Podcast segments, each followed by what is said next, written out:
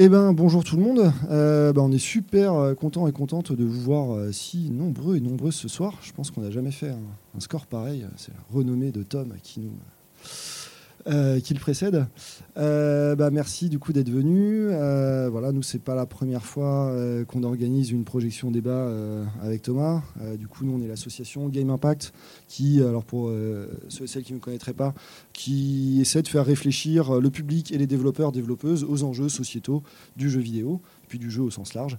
Et euh, donc, euh, bah, ce qui est dans une démarche d'éducation populaire, ce qui est un petit peu une démarche euh, très proche de, ce que fait Thomas. Et donc, on est toujours hyper content de pouvoir l'inviter avec ses super productions de sa chaîne Game Spectrum. Euh, donc, on va pouvoir euh, lancer euh, bah, la vidéo. Donc, elle dure assez longtemps. hein. On va commencer par projeter le documentaire, du coup, sur les masculinités dans le jeu. Donc, gros sujet. Et c'est vrai qu'on a beaucoup, beaucoup parlé des représentations féminines dans les jeux et, voilà, d'une construction de la vision des femmes sur, par les jeux, mais pas forcément, peut-être un petit peu moins, des, masculinités et de la représentation des hommes qui se produisent eux-mêmes en, en tant que développeurs. Donc ça va être, à mon avis, hyper intéressant. Et puis au bout de deux heures de vidéo, eh ben, on pourra débattre ensemble avec euh, Thomas et finir pour les survivants et survivantes qui seront restés aussi tard par un petit buffet. Euh, voilà. Et ben, on est parti. Tu veux peut-être rajouter un truc hein Donc, bah, merci beaucoup d'être aussi euh, nombreux et nombreuses et, tout. Euh, du coup, le locu fait 1h58, donc s'il y en a qui partent avant la fin et tout, je me vexerai pas, il n'y a aucun souci, hein, je peux comprendre. Euh, je précise du coup que c'est une production un peu amateur, il n'y a pas beaucoup de gens qui ont travaillé dessus, il n'y a pas d'équipe de prod derrière qui l'ont revu et tout, donc ça, les forces et les faiblesses de ce genre de truc. Et si vous restez du coup au débat à la fin après, euh, l'idée du débat c'est. euh, au début, on commence toujours par. euh, Enfin, je, je présente, enfin, on me pose des questions et tout, mais le but à la fin c'est que ce soit vous, si possible, qui parliez entre vous, qui vous répondiez et tout, et que voilà, moi je le la vidéo, je veux qu'elle serve de support après pour la discussion. Et l'idée c'est pas de m'interviewer moi, enfin c'est pas, je veux pas être le centre forcément du truc. Si on n'y arrive pas toujours, mais des fois on y arrive et j'ai- j'aime bien quand quand vous finissez par discuter entre vous et que je suis plus là, c'est chouette. Voilà. Bon bah bon visionnage du coup. Ah, Et très vite aussi. Merci beaucoup, évidemment, comme toujours, aux amis de Louise Michel qui nous accueillent. Merci à eux.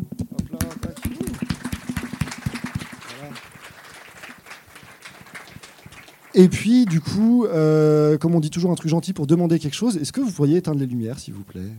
Merci beaucoup. Le, docu commence, euh, euh, la, première minute en gros est en anglais de sous-titres français, mais après c'est en français tout le temps. Donc le début, il faut un peu s'accrocher, surtout si vous êtes au fond. Mais promis, après c'est entièrement français. Voilà. Euh, du coup, bah, pour le débat, ce qu'on vous propose, c'est que moi, je vais me balader et passer le micro. On va essayer du coup bah, de. Alors, je vous propose, comme on est nombreux, nombreuses, qu'il y a sûrement plein de choses que voilà qui, devraient être discutées, d'essayer de garder les interventions à chaque fois aussi synthétiques que possible, pour qu'on ait autant de gens qui puissent prendre la parole que possible. Et euh, bah, du coup, euh, lever la main, et puis je, je passerai le micro. Voilà. Euh, eh ben, est-ce qu'il y a déjà, voilà, il y a une personne? Euh, aussi, on va évidemment essayer, euh, puisque évidemment dans la perspective de ce que racontait Thomas, évidemment les mecs sont plus socialisés à prendre la parole facilement. donc on invite évidemment à tous et toutes, y compris si on ne sent pas forcément hyper légitime sur ces sujets-là et dans le domaine du jeu, à prendre la parole. C'est ça qui est hyper important aussi. Hop là, et je vais passer le premier Est-ce qu'on va pas trop se viander dans les câbles Hop. Ah, ok, alors on me glisse dans l'oreillette qu'on a une demi-heure, donc euh, va falloir aller euh, relativement vite.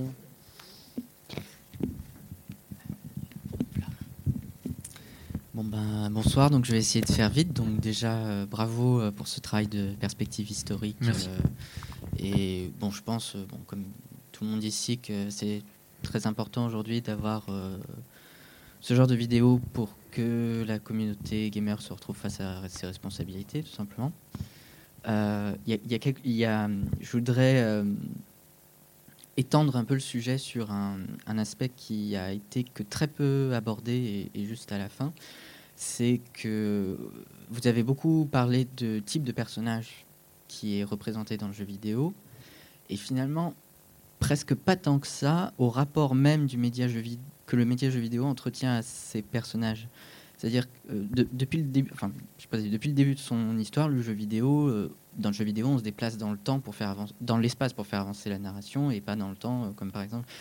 Et du coup, ce qui fait que euh, par rapport à d'autres médias comme le cinéma, l'intérêt narratif se décentre énormément du personnage sur les décors. C'est les décors qui racontent énormément la narration.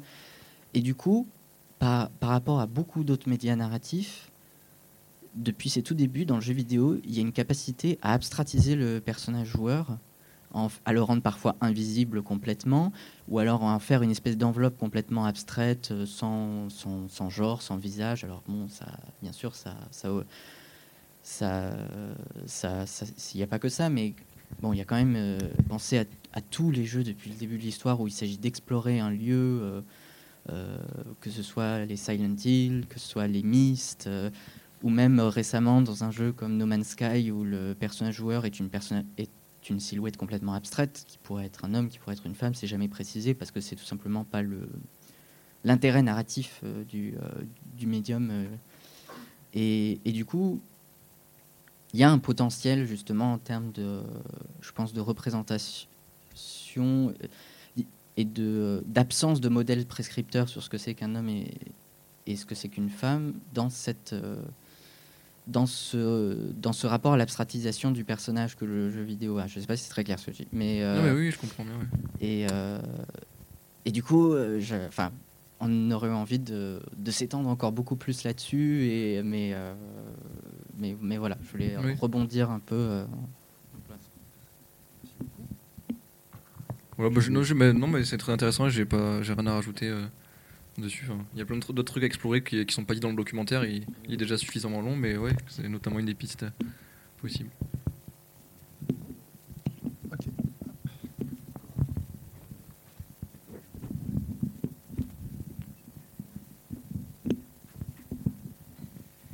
Euh, bonsoir.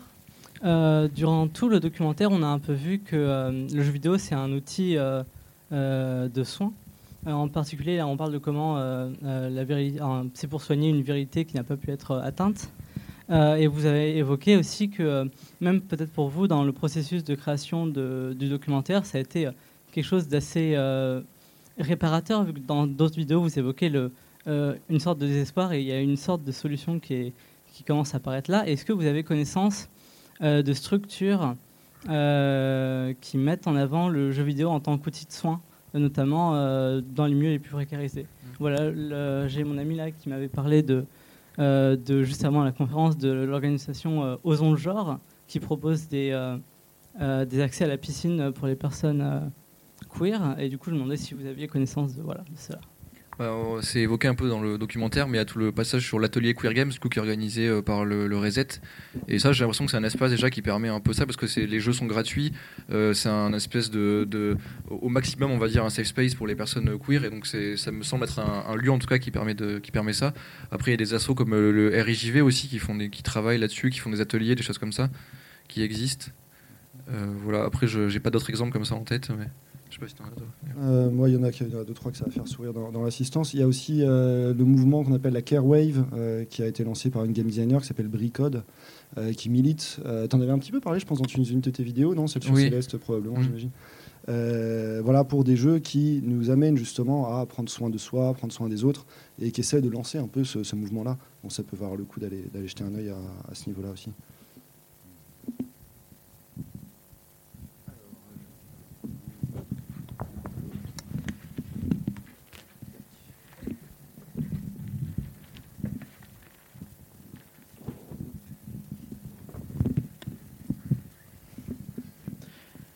Euh, moi, j'ai une question parce que vous parlez beaucoup de, jeux vidéo, donc un grand succès qui, tourne autour, euh, toujours autour de l'hétéronormativité, de cette question de genre et de queer qui n'est jamais évoqué. Et il y a un grand succès qui est toujours considéré comme peu en jeu, mais les Sims.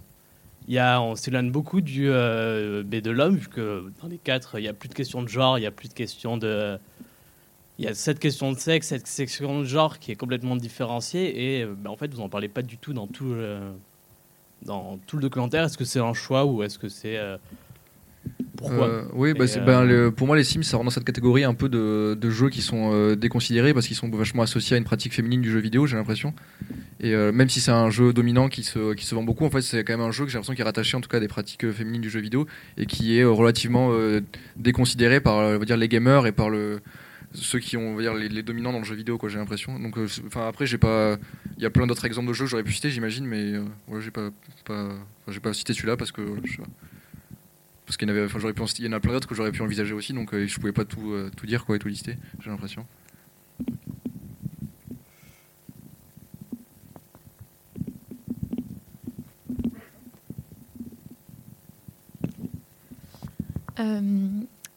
À l'heure, du coup, euh, dans le documentaire, tu parlais donc euh, de la représentation donc, des femmes au sein même en tant que, que joueuses.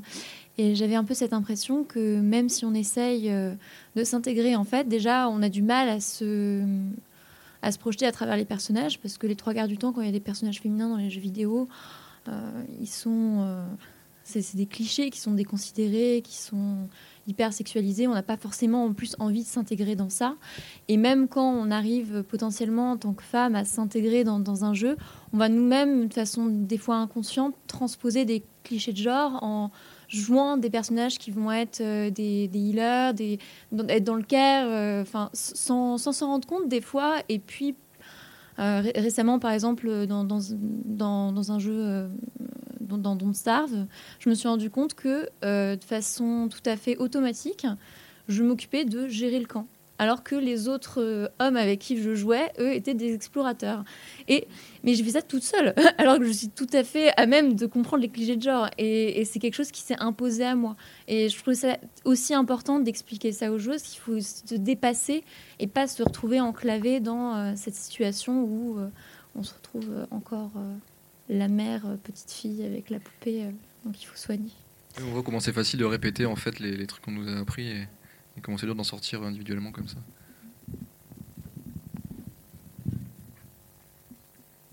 Et, d'ailleurs, peut-être dans les autres choses à, à dépasser aussi, euh, toi, tu, tu l'évoques très vite fait à un moment, mais euh, le, tu évoques le fait à un moment donné que la, quelque part le, capitalisme va être capable de récupérer finalement, le système hégémonique va être capable de récupérer à peu près n'importe laquelle de ses oppositions à son euh, voilà à son bienfait quoi. Euh, et y compris justement voilà bon bah de dire oui on va mettre un peu plus de meufs et de racistes dans les jeux et puis de toute façon vous allez continuer à les acheter et puis ça va pas changer fondamentalement le- l'ordre de l'ordre du genre l'ordre des races euh, l'ordre de économique et effectivement il faut aussi se, méfier de ça et, dans ce ordre d'idée c'est je pense que c'est vraiment très intéressant le fait que tu évoques le fait que des hommes il faut aussi montrer des masculinités qui soient moins justement hégémoniques parce que euh, dans, la manière de présenter des personnages féminins qui pourraient être plus progressistes, on a vachement tendance à euh, présenter en fait euh, des femmes fortes. Mais quelque part, c'est aussi sous-tendre que bah, les femmes euh, deviennent légitimes à partir du moment où finalement elles s'élèvent au niveau des valeurs masculines. Et ça, c'est quelque chose, euh, c'est une espèce de biais qu'on peut vachement tendance à avoir. On dit, ok, on a fait une meuf badass, bon, c'est bon, on a fait le job, c'est c'est plié. Bah non, finalement, on a juste quelque part euh, dit, bon, bah, les meufs, vous avez aussi le droit aux valeurs euh, des, masculinités hégémoniques, mais ça attaque pas finalement la légitimité de cette masculinité hégémonique. C'est un truc que tu fais pas mal remarquer, je pense, qui, qui me semble assez frappant. Oui, bah, il y a ce truc de. Ça devient en tout cas de. Ça, ça se fait un, peu plus maintenant de, ouais, de, que les femmes accèdent du coup aux critères de la masculinité et à ces valeurs-là. Mais j'ai l'impression que ça reste encore compliqué de faire euh, l'inverse, c'est d'avoir des hommes qui accèdent du coup valeurs de la féminité, d'avoir des. Enfin, je trouve que moi j'ai l'impression que c'est un truc que je sens comme plus compliqué en fait et, et qu'on reste quoi qu'il arrive dans une valorisation en fait des valeurs masculines. Après, c'est important évidemment que les personnages féminins puissent être euh, masculins et tout. Enfin, c'est, très- c'est essentiel même. Mais on voit que c'est plus simple ça en tout cas que, que l'inverse, j'ai l'impression. Ah, il y a une prise de parole.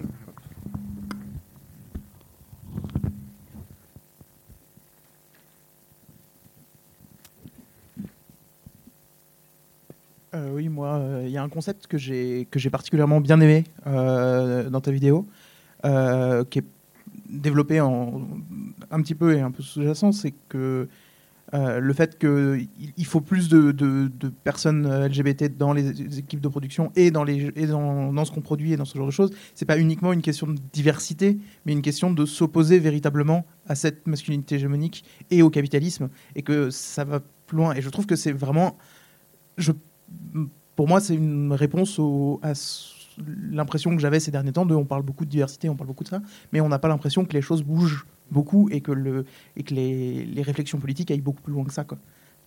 Voilà, c'est tout.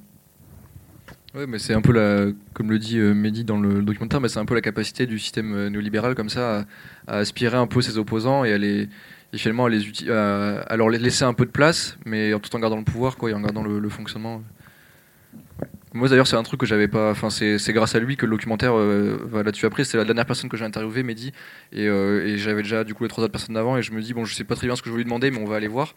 Et en fait, bon, ça a duré deux heures la conversation, et à la fin, j'en suis ressorti, j'étais complètement euphorique. euh, Genre, il a radicalisé le documentaire, euh, il, a poussé le truc euh, plus loin, et c'est. Du coup, je, lui dois, je lui dois énormément à lui, mais aussi aux trois autres personnes qui interviennent, qui ont fait beaucoup du documentaire. moi seul, ça aurait pas du tout ressemblé à ça, quoi. Bonsoir. Euh, moi, du coup, j'ai. euh, Enfin, c'est pas vraiment une question, on va dire, c'est plus euh, une interrogation. Quand vous faites la. Comment dirais-je Une opposition. Quand, vous parlez de l'opposition entre hardcore gamer et casual, est-ce qu'on peut pas aussi tout simplement dire que c'est aussi l'opposition entre commercial et quelque chose de plus authentique? Parce que vous parlez de la difficulté, tout ça. Et par exemple, hein, je ne sais pas si d'autres partagent ce même ressenti, mais moi j'avais l'impression que quand j'étais plus jeune, après certes c'est l'expérience qui joue évidemment, mais j'ai l'impression que quand j'étais plus jeune, les jeux étaient euh, plus durs, plus approfondis, etc. etc. Et j'ai l'impression qu'aujourd'hui, certes je joue beaucoup moins, mais c'est une impression que j'ai, que c'est c'est moins le cas. Donc euh, est-ce qu'on peut pas se dire que ce ressentiment, il peut, enfin, cette ressentiment, qu'il peut y avoir un ressentiment qui peut naître euh, entre les, les casual et les hardcore parce que entre guillemets pour des raisons commerciales et à cause donc des, des casual on délaisse les hardcore non, mais c'est un, un vrai débat qu'il y a dans la communauté des, des joueurs. J'ai l'impression ce truc de euh, la, la casualisation du coup des jeux vidéo et comment ils deviennent de plus en plus faciles et tout. Euh, déjà, moi, je, pense qu'il y a toujours un énorme marché, une énorme production de jeux qui sont assez durs. Enfin, je pense à From Software par exemple qui font ça. Le, dernier God of War, qui est un jeu très grand public, euh, tu peux aussi le jouer en, mode super dur. Il est vraiment euh, hardcore, quoi, selon la, définition un peu. Euh, mais j'ai l'impression aussi que c'est pas tant vrai que ça que les jeux sont enfin les jeux sont moins durs mais ils sont ils sont plus justes en fait je trouve plutôt c'est l'impression qu'il y a une meilleure maîtrise avec le temps des codes de game design qui fait que parce que quand on voit par exemple les, les jeux dans le, que teste le joueur du grenier par exemple on voit que c'est des jeux qui sont très durs mais ils sont pas durs parce qu'ils ont été designés pour être durs. Ils sont durs parce qu'en fait euh, ils sont mal faits presque quelque part en fait. Il y et, euh, et du coup c'est clair qu'à cette époque là les jeux étaient plus durs mais euh, est-ce qu'ils étaient du coup plus intéressants en même temps? Enfin je je, suis pas complètement enfin je sais pas tu vois je, moi en tout cas je suis pas complètement d'accord là-dessus. Je pense qu'il y a encore beaucoup de jeux si on veut avoir une pratique hardcore du jeu vidéo qui existe et mais euh, après voilà mais après ce truc aussi euh, de refus de la casualisation du jeu vidéo pour moi c'est un truc un peu euh, qui s'inscrit dans une forme de logique un peu réactionnaire quoi bah du coup tout le monde va pouvoir y jouer et, ça va plus être mon truc à moi et voilà et, puis encore une fois moi je trouve qu'il y a encore beaucoup de jeux hardcore qui existent et qu'il y en aura toujours parce qu'il y a toujours il y a tout le temps des gens qui veulent avoir des expériences Enfin, moi j'ai speedrunné Céleste par exemple, et je pense que c'est un peu masochiste comme pratique du jeu vidéo, quoi. Donc, je pense qu'il y aura toujours quand même ce genre de truc. Ouais, puis alors, euh, si, je devais rajouter, je vais profiter de mon privilège de mec blanc et d'organisateur de la soirée qui tient le micro pour pouvoir en rajouter. Euh, en, tant que game designer, du coup, je, rejoins tout à fait l'avis de, de Tom sur le côté, les jeux en fait sont devenus surtout plus ergonomiques et, euh, c'est ça qui, tient beaucoup. Et, quelque part, il faut prendre en compte les réalités économiques de la, du, du jeu. Structurellement, quelque part, les jeux hardcore auraient du mal à être plus variés et à être plus, comment dire, euh, plus innovant parce que justement, il coûte euh, un, très gros jeu, ça coûte 500 millions de dollars à produire et à faire le marketing. Et du coup, bah, 500 millions de dollars, vous avez intérêt à les revoir si vous les sortez. Quoi. Et donc, vous êtes un peu obligé quelque part de rester sur des, thèmes très connus, très classiques pour être sûr de toucher une cible déjà existante. Et du coup, quelque part, au contraire, c'est plutôt les jeux casual qui. Alors, quand on dit casual, c'est un terme qui est très très vaste. Euh, ça peut être voilà, des jeux à la Candy Crush qui, pour le coup, sont hyper industrialisés, hyper. Il n'y a pas beaucoup de. Enfin, c'est pas dans un but très créatif, mais quelque part, la pratique casual qui est de passer peut-être moins de temps sur les jeux, se retrouve énormément dans tout un tas de jeux indés qui sont au contraire extrêmement innovants. Typiquement, tu mettais pas mal Firewatch, tout un tas de, de walking simulator qui demandent zéro compétence, qui demandent 2-3 heures. euh, euh, voilà, réparties sur le temps qu'on veut, qu'on pourrait donc ranger dans du casual et qui justement se, veulent revendiquer une créativité, là où quelque part la marque de fabrique du jeu hardcore, c'est quelque part de ne pas être créatif et de s'inscrire dans la ligne existante euh, par structure économique. Quoi. Bon, c'est ce à quoi ça me faisait penser. Il y avait une. Ouais, ok, et je repasse après. Ah non, c'était par rapport euh, du coup aux, jeux qui vont potentiellement être considérés comme, euh, comme hardcore aussi. Il faut penser au neuromarketing et au système de, récompense. Simplement. euh, donc forcément, tu vas avoir des jeux qui vont s'inscrire dans des lignes qui sont plus narratives, où on va avoir une certaine profondeur, et des jeux qui vont être là pour simplement sim- stimuler ton système de récompense et, générer une certaine, une certaine appétence, un certain revient, c'est tout. Mais après, euh, après, ça dépend ce que tu cherches aussi dans le jeu vidéo. soit. Alors, je suis connu pour faire toujours la pub pendant les événements. Pour faire une double pub sur ce sujet neuromarketing et compagnie, il y a la, l'excellente vidéo justement de Tom euh, qui s'appelait Comment Fortnite a Ça, ça suffit joueurs. les flatteries là. hein. Voilà.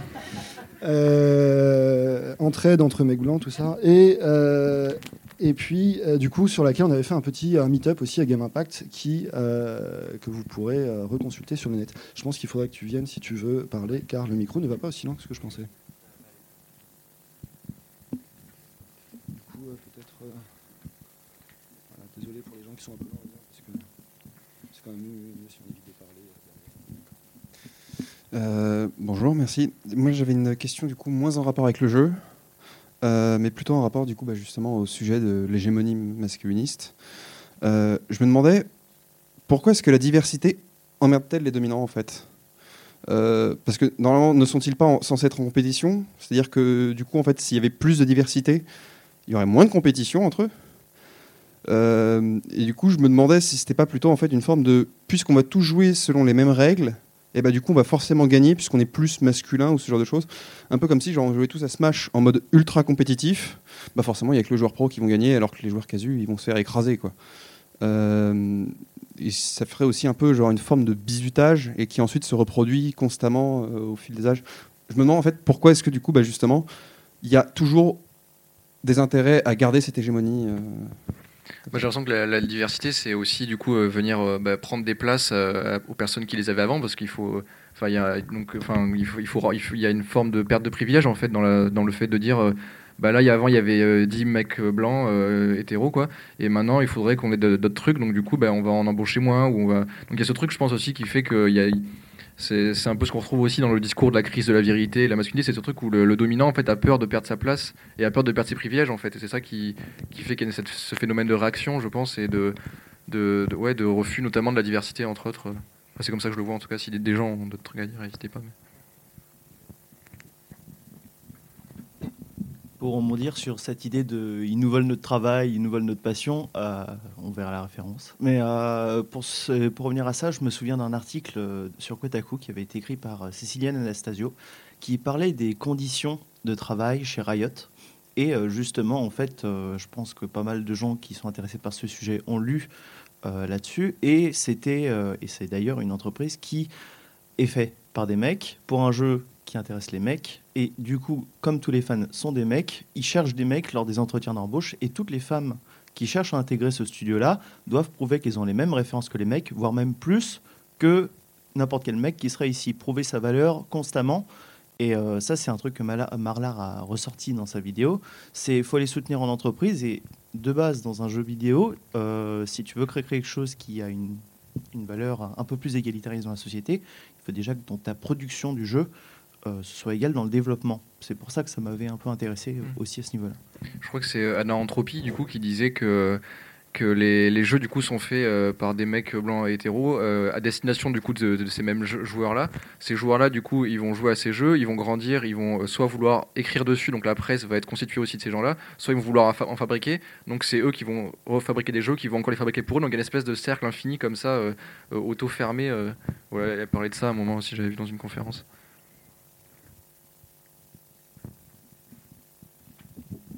Euh, pour revenir sur cette histoire de discrimination et de, compétition euh, euh, précédente là, pour moi la domination n'est pas du tout dans la compétition. Justement, ils sont dans la domination et ils ont gagné. Le fait de croire qu'ils sont dans la compétition et que chacun a la, ch- enfin, qu'ils ont une, qu'ils ont mérité leur place, c'est un mythe auquel ils croient et auquel ils s'accrochent pour essayer de se justifier. Et d'ailleurs, on l'a vu récemment avec le, fait que Stephen King essayait de dire euh, que euh, il suffisait de faire des trucs bien pour être reconnu dans notre société, que voilà. Bon, bah non, moi je pense que vraiment, là- où la, di- la diversité met en danger la domination, c'est justement parce que ça nous permet de, faire valoir des critères qui ne sont pas les critères de la domination. Et donc, c'est des critères auxquels ils, ne sont, auxquels ils ne collent pas, et donc ils ne pourront plus dominer parmi ces critères-là, tout simplement. Donc, si véritablement on est dans la compétition et qu'on met de la diversité, ils vont perdre. Enfin, Mais ce, ce truc de, de croire au mérite comme ça, j'ai l'impression que c'est un peu des fois le, le, le socle idéologique sur lequel ils ont besoin de se reposer pour pas se dire que leur position en fait elle est insupportable et dégueulasse euh, et qu'elle est basée en fait sur des violences. Si- S'ils disent bah elle est basée non, c'est parce que j'ai plus travaillé avec les autres, d'un coup ça devient plus supportable en fait d'être au sommet d'une pyramide euh, euh, qui est basée sur des trucs un peu affreux quoi. Je pense enfin il y a beaucoup de ça à mon avis dans le truc du mérite. Le sujet de ta prochaine vidéo, méritocratie et mythe fondateur des dominations dans les jeux vidéo. Il y aurait euh, de quoi bien s'amuser, je pense, effectivement. Euh, Est-ce que tu peux venir, euh, s'il te plaît, parce que...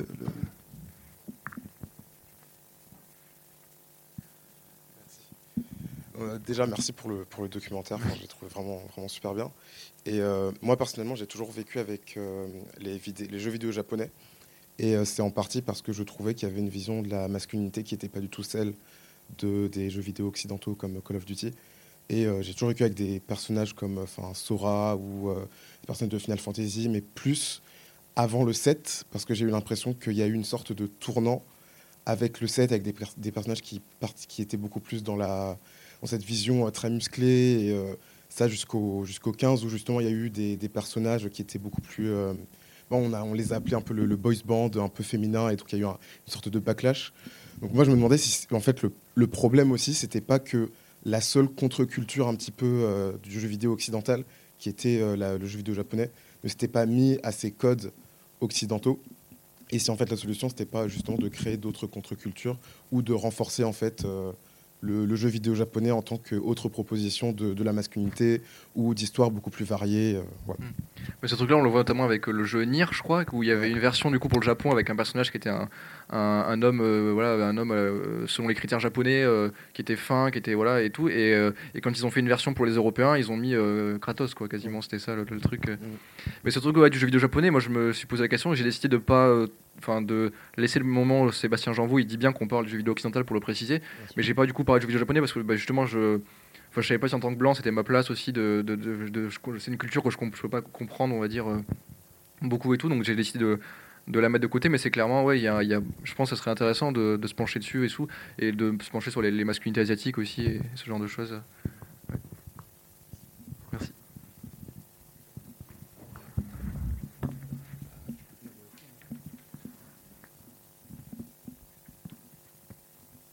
Pour, euh, il y a juste, le micro, il y a Usul qui avait fait une vidéo qui était assez sympa, qui s'appelait La virilité. C'était Euh, coécrit avec Marlar en plus à l'époque Tout à fait, exactement, effectivement. Euh, et c'était marrant d'ailleurs, Usul, il s'était pris tout un tas de, de mails de gens qui disaient, euh, qui croyaient que Marla, quand il avait mis euh, avec Marlar dans le générique, euh, qui croyaient que c'était pour la troller. Et de gens qui disaient Ah, toi, t'as bien raison dans ce que tu dis, alors Marla, c'est une grosse connasse, euh, etc. Et alors, ils savaient pas qu'en fait, Marla avait juste soufflé vraiment tout son propos à Usul, parce qu'il assumait complètement. c'est le, le privilège masculin euh, en résumé quoi Totalement. Euh, et oui, parler un peu de ça, justement, des masculinités asiatiques et des, euh, voilà, des, personnages de, jeux asiatiques qui étaient effectivement représentés en virilité, plus tournés vers l'androgynité, de la sensibilité. C'est pas très long, il faut aller la voir, elle est, assez sympa. Euh, oui, je voudrais rebondir rapidement sur Kratos, puisque vous en parliez. Et bon, Kratos, il apparaît plusieurs fois dans votre, dans votre montage. Hein, il vient un peu rythmé, enfin sa silhouette vient un peu rythmée comme une espèce de... C'est pas une icône un peu qui revient Voilà, une icône un peu euh, menaçante. euh, de- voilà. Et euh, alors, en fait, ça me me fait revenir sur des choses un peu personnelles parce que euh, sur la manière dont on performe la masculinité aujourd'hui, c'est-à-dire que, en fait, autour de moi, les seuls mecs que je connais qui ont vraiment le corps de Kratos et qui performent vraiment la masculinité comme ça, c'est des travailleurs sexuels. Donc, c'est des hommes qui sont dominés socialement. C'est des hommes qui sont souvent extrêmement précaires, que ce soit financièrement, médicalement, et euh, qui se font payer pour incarner cette masculinité-là auprès d'hommes ou de femmes qui veulent se taper Kratos le samedi. Et euh, du coup, je, je m'interroge un peu sur est-ce que sur la performativité, est-ce que c'est pas un peu, quand on parle de domination sociale, est-ce que c'est pas un peu un écran, un arbre qui cache la forêt un peu des fois? Parce qu'à côté de ça, ben, j'ai vu des amis, des copines à moi se faire euh, abuser euh, par des mecs qui étaient euh, qui avaient aucun problème à mettre de temps en temps du vernis ou des paillettes ou à à manipuler des concepts féministes et qui voilà et qui faisaient partie du groupe et puis et puis voilà.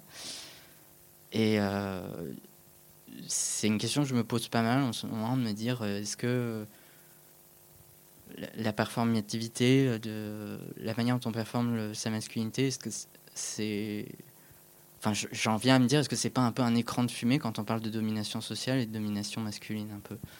Donc euh, il y aura peut-être des gens qui sont pas du tout d'accord avec moi et voilà je vais peut-être pas le mieux placé pour en parler mais euh, voilà ce que je voulais soulever un petit peu Non, mais sur certains aspects, je pense que c'est juste. Et même quand on voit, euh, enfin, je sais pas, quand on voit euh, Bernard Arnault, quand on voit Emmanuel Macron, quand on voit Xavier Niel, qui sont les, dominants, euh, par exemple, euh, en France, quoi, c'est pas des gens qui, sont, qui ont les corps de Kratos, quoi, j'ai l'impression. Après, j'ai aussi l'impression que le- avoir le corps de Kratos, en général, ça demande aussi certains privilèges en termes du temps que tu peux consacrer pour avoir ce corps-là, de ce que tu vas manger, de ta, enfin, il y a tout un truc où c'est, c'est un corps qui est quand même est majoritairement accessible aux bourgeois plus que, aux gens qui n'auraient pas le, temps. En fait, ça, prend énormément de temps. Je- Il y avait un acteur récemment, euh, je sais plus. Je sais plus son nom américain qui euh, du coup avait été casté dans un film hollywoodien et qui est devenu du coup hyper stock alors qu'il l'était pas avant. Et sur Instagram, il l'avait dit, il avait montré son torse en disant qu'il était euh, fier d'avoir un torse comme ça, qu'il n'en avait jamais eu, qu'il avait toujours rêvé, mais qu'il aurait jamais, il précisait, c'était intéressant, qu'il aurait jamais réussi à l'avoir s'il n'avait pas une équipe avec lui en fait, qu'il avait euh, coaché pendant des mois pour arriver à de super-héros quoi. Euh, ouais, je sais pas où je vais avec ça, mais juste pour, ouais, enfin, c'est- enfin, et le, du coup, le fait que Kratos revienne plusieurs fois, moi, c'était un peu, euh, je sais pas, j'étais à chercher à avoir une icône un peu qui représentait visuellement, en tout cas, ce- cette idée qu'on peut avoir de, de l'homme euh, alpha, quoi. Euh, mais, mais oui, en plus, surtout que le, le- le modèle 3D que j'utilise, c'est celui du dernier God of War aussi, qui, dans, qui aussi réfléchit sur le personnage et sur son héritage et sur ce qu'il a incarné depuis longtemps, en essayant de le rendre plus sensible aussi et tout. Donc, donc ouais, c'est un choix qui est critiquable aussi sur plein d'aspects, je pense, d'avoir utilisé ce modèle-là comme. je voulais un truc qui parle en fait, euh, qui soit efficace, mais. S'il y a des gens qui veulent réagir sur ce qu'il a dit aussi, n'hésitez pas parce que c'était intéressant. Je Ah, crois. mais on a Nohan qui.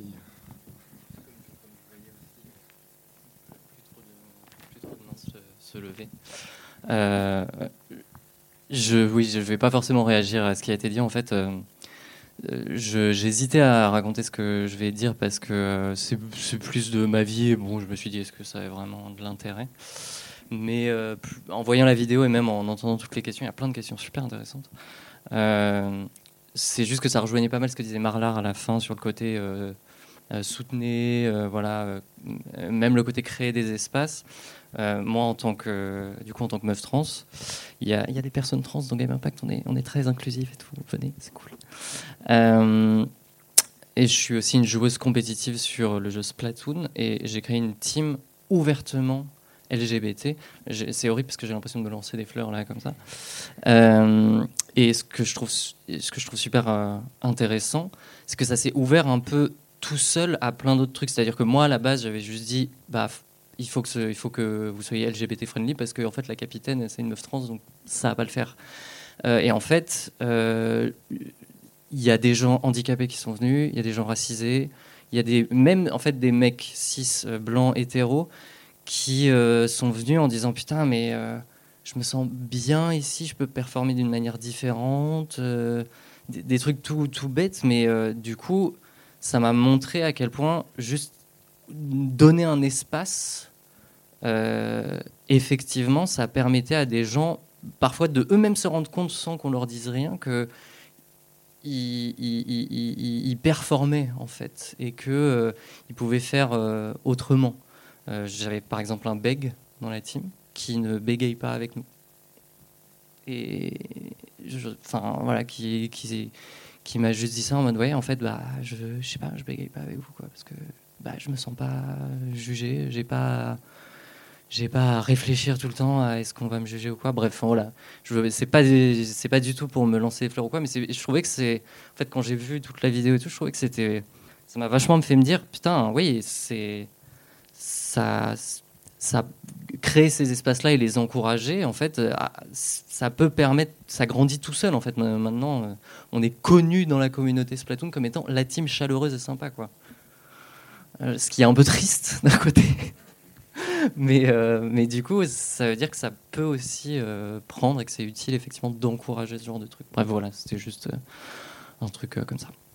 Oui, mais j'ai l'impression que si on avait plus d'espace comme ça, ça serait vachement sain. Et quand je vois notamment le, le truc de celui qui était euh, qui du coup qui avait rejoint l'alt- l'alt- l'alt-right et qui en est revenu là, ce truc-là, enfin, il y a un côté où euh, tu peux pas t'empêcher de te dire, j'ai l'impression quand même que euh, s'il avait eu accès à ce genre d'espace, est-ce qu'il aurait pas pu finalement euh, voilà, est-ce qu'il aurait pas pu se construire autrement et, trouver des choses plus saines? C'est pour ça que moi je voulais dire dans la vidéo comment l'extrême droite en fait se vante de donner des réponses en fait à ces, à ces gens-là et que moi je voulais vraiment dire que bah, en fait ces, réponses-là euh, elles vont faire qu'empirer le problème quoi j'ai l'impression et, mais là je parle vraiment enfin pour euh, pour ces, ces mecs-là du coup qui vont souffrir. Mais après évidemment le problème c'est pas que eux ils souffrent aussi. C'est aussi que en rejoignant ces mouvements-là c'est aussi des ces mouvements le problème c'est pas juste ça. C'est aussi euh, tout le mal qu'ils peuvent faire aux autres euh, et tout aussi. Mais je trouve que c'est un truc que je voulais discuter parce que finalement je je pense que j'ai je, pour l'avoir expérimenté peut-être quand j'étais au collège ou quoi ce truc de du geek isolé machin et tout en fait j'ai un peu d'empathie pour ces pour ces pour ces gens-là dans une certaine mesure en tout cas et euh, je me dis que en fait s'il y avait des espaces pour euh, pour les, les accueillir euh, avant qu'ils tournent mal euh, bah, ça, ça serait vachement sain je pense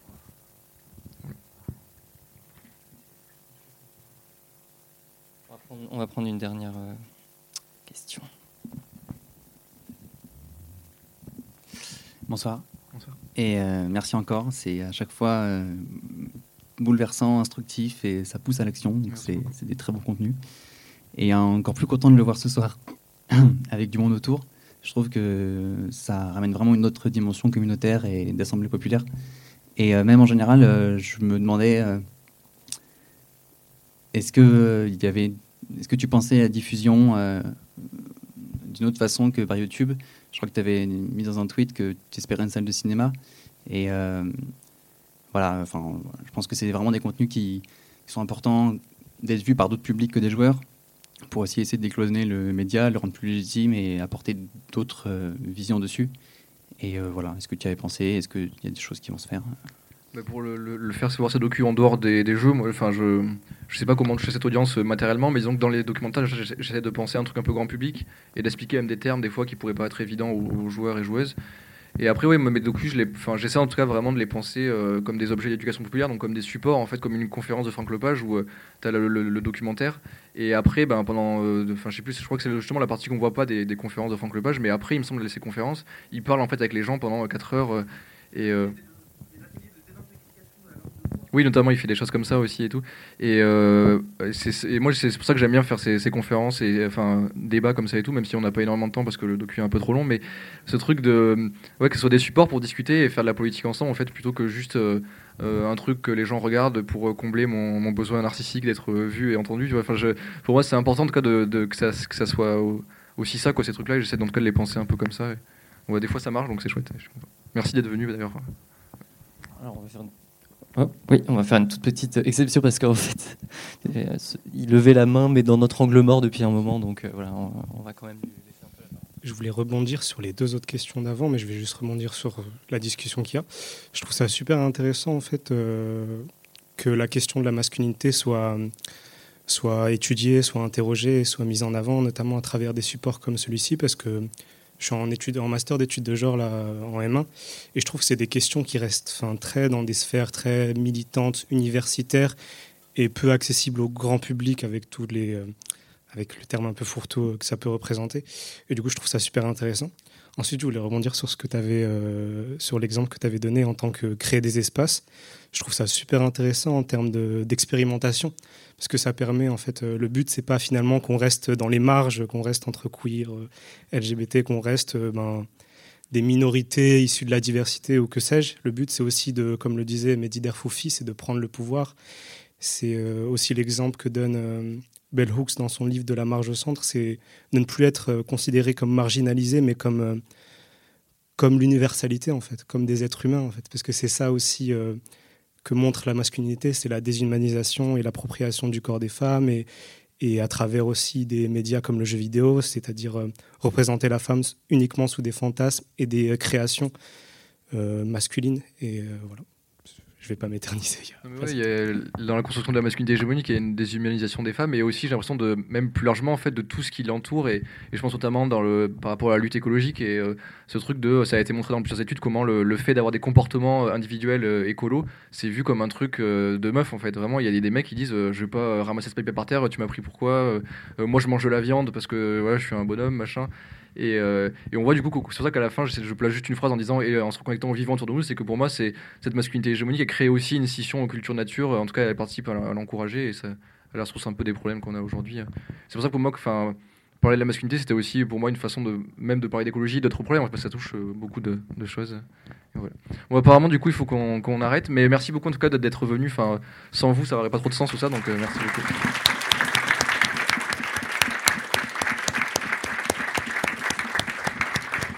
Du coup, je, je laisse le mot de la fin à Game Impact qui ont organisé euh, gracieusement toute la soirée. euh, voilà. Enfin, c'est toi la star. hein. Euh, ouais, bah merci. Peut-être pour rebondir juste sur euh, un petit truc qui a été dit, c'était hyper intéressant. Le côté, bah, est-ce que Tom, euh, voilà, tu, toi, travailles sur machin, vite diffuser tes vidéos un peu plus ou quoi. C'est aussi ça que tu dis beaucoup. Ce qui est hyper, c'est vraiment qu'on a tous et toutes une responsabilité. On peut tous et toutes faire quelque chose à nos niveaux différents, que ce soit étudiant, étudiante en jeu, professionnel, simplement intéressé, etc. De en parler autour de soi. Simplement, plus le débat public sur ces sujets-là, il va être visible, plus ça va être euh, un sujet qui va être inesquivable et du coup sur lesquels les, boîtes vont devoir changer. Quoi. Et donc, euh, bah, simplement propager cette merveilleuse vidéo. Euh, parler de ce sujet avec les gens avec qui vous sentez d'en parler, voilà, ça déjà rien que ça, je pense que c'est déjà quelque chose d'hyper important. Enfin, et ben, du coup, on va pouvoir continuer euh, de discuter euh, de manière peut-être un peu moins formelle, entre guillemets, de tous ces sujets avec euh, le petit buffet qui sera là-bas. On a mis une petite caisse prix libre, il y a une espèce de boîte en, en métal, là vous pouvez mettre une petite pièce dedans et ça nous aide à payer le buffet. Encore à nouveau, et ben, euh, merci beaucoup à Game Spectrum pour ce super travail.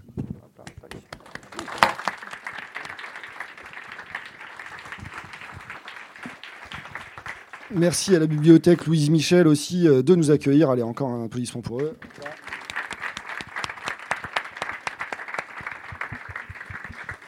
Et par ailleurs aussi, bah, si, ça vous euh, intéresse de vous engager, entre guillemets, euh, engagez-vous qui disait dans voilà, bah, comment essayer de faire évoluer le, jeu et ses impacts sur la société. Bah, Game Impact, en ce moment, nous, euh, bah, on recrute. hein. Il y a des gens, voilà, on essaie d'organiser ce genre d'événements, des, des- réflexions, des enseignements autour du jeu, des espaces de réflexion collaborative, voilà, d'éducation populaire, tout ça. Donc, n'hésitez pas à venir nous voir. Il y a moi, il y a mes collègues au fond là-bas, là, un petit peu tous les gens qui sont là-bas qui font coucou. Il y a Noan aussi. Euh, si ça vous intéresse, euh, on pourra voir euh, ah bah voilà, comment faire des trucs cool ensemble. Eh ben, on va boire des coups. Merci beaucoup.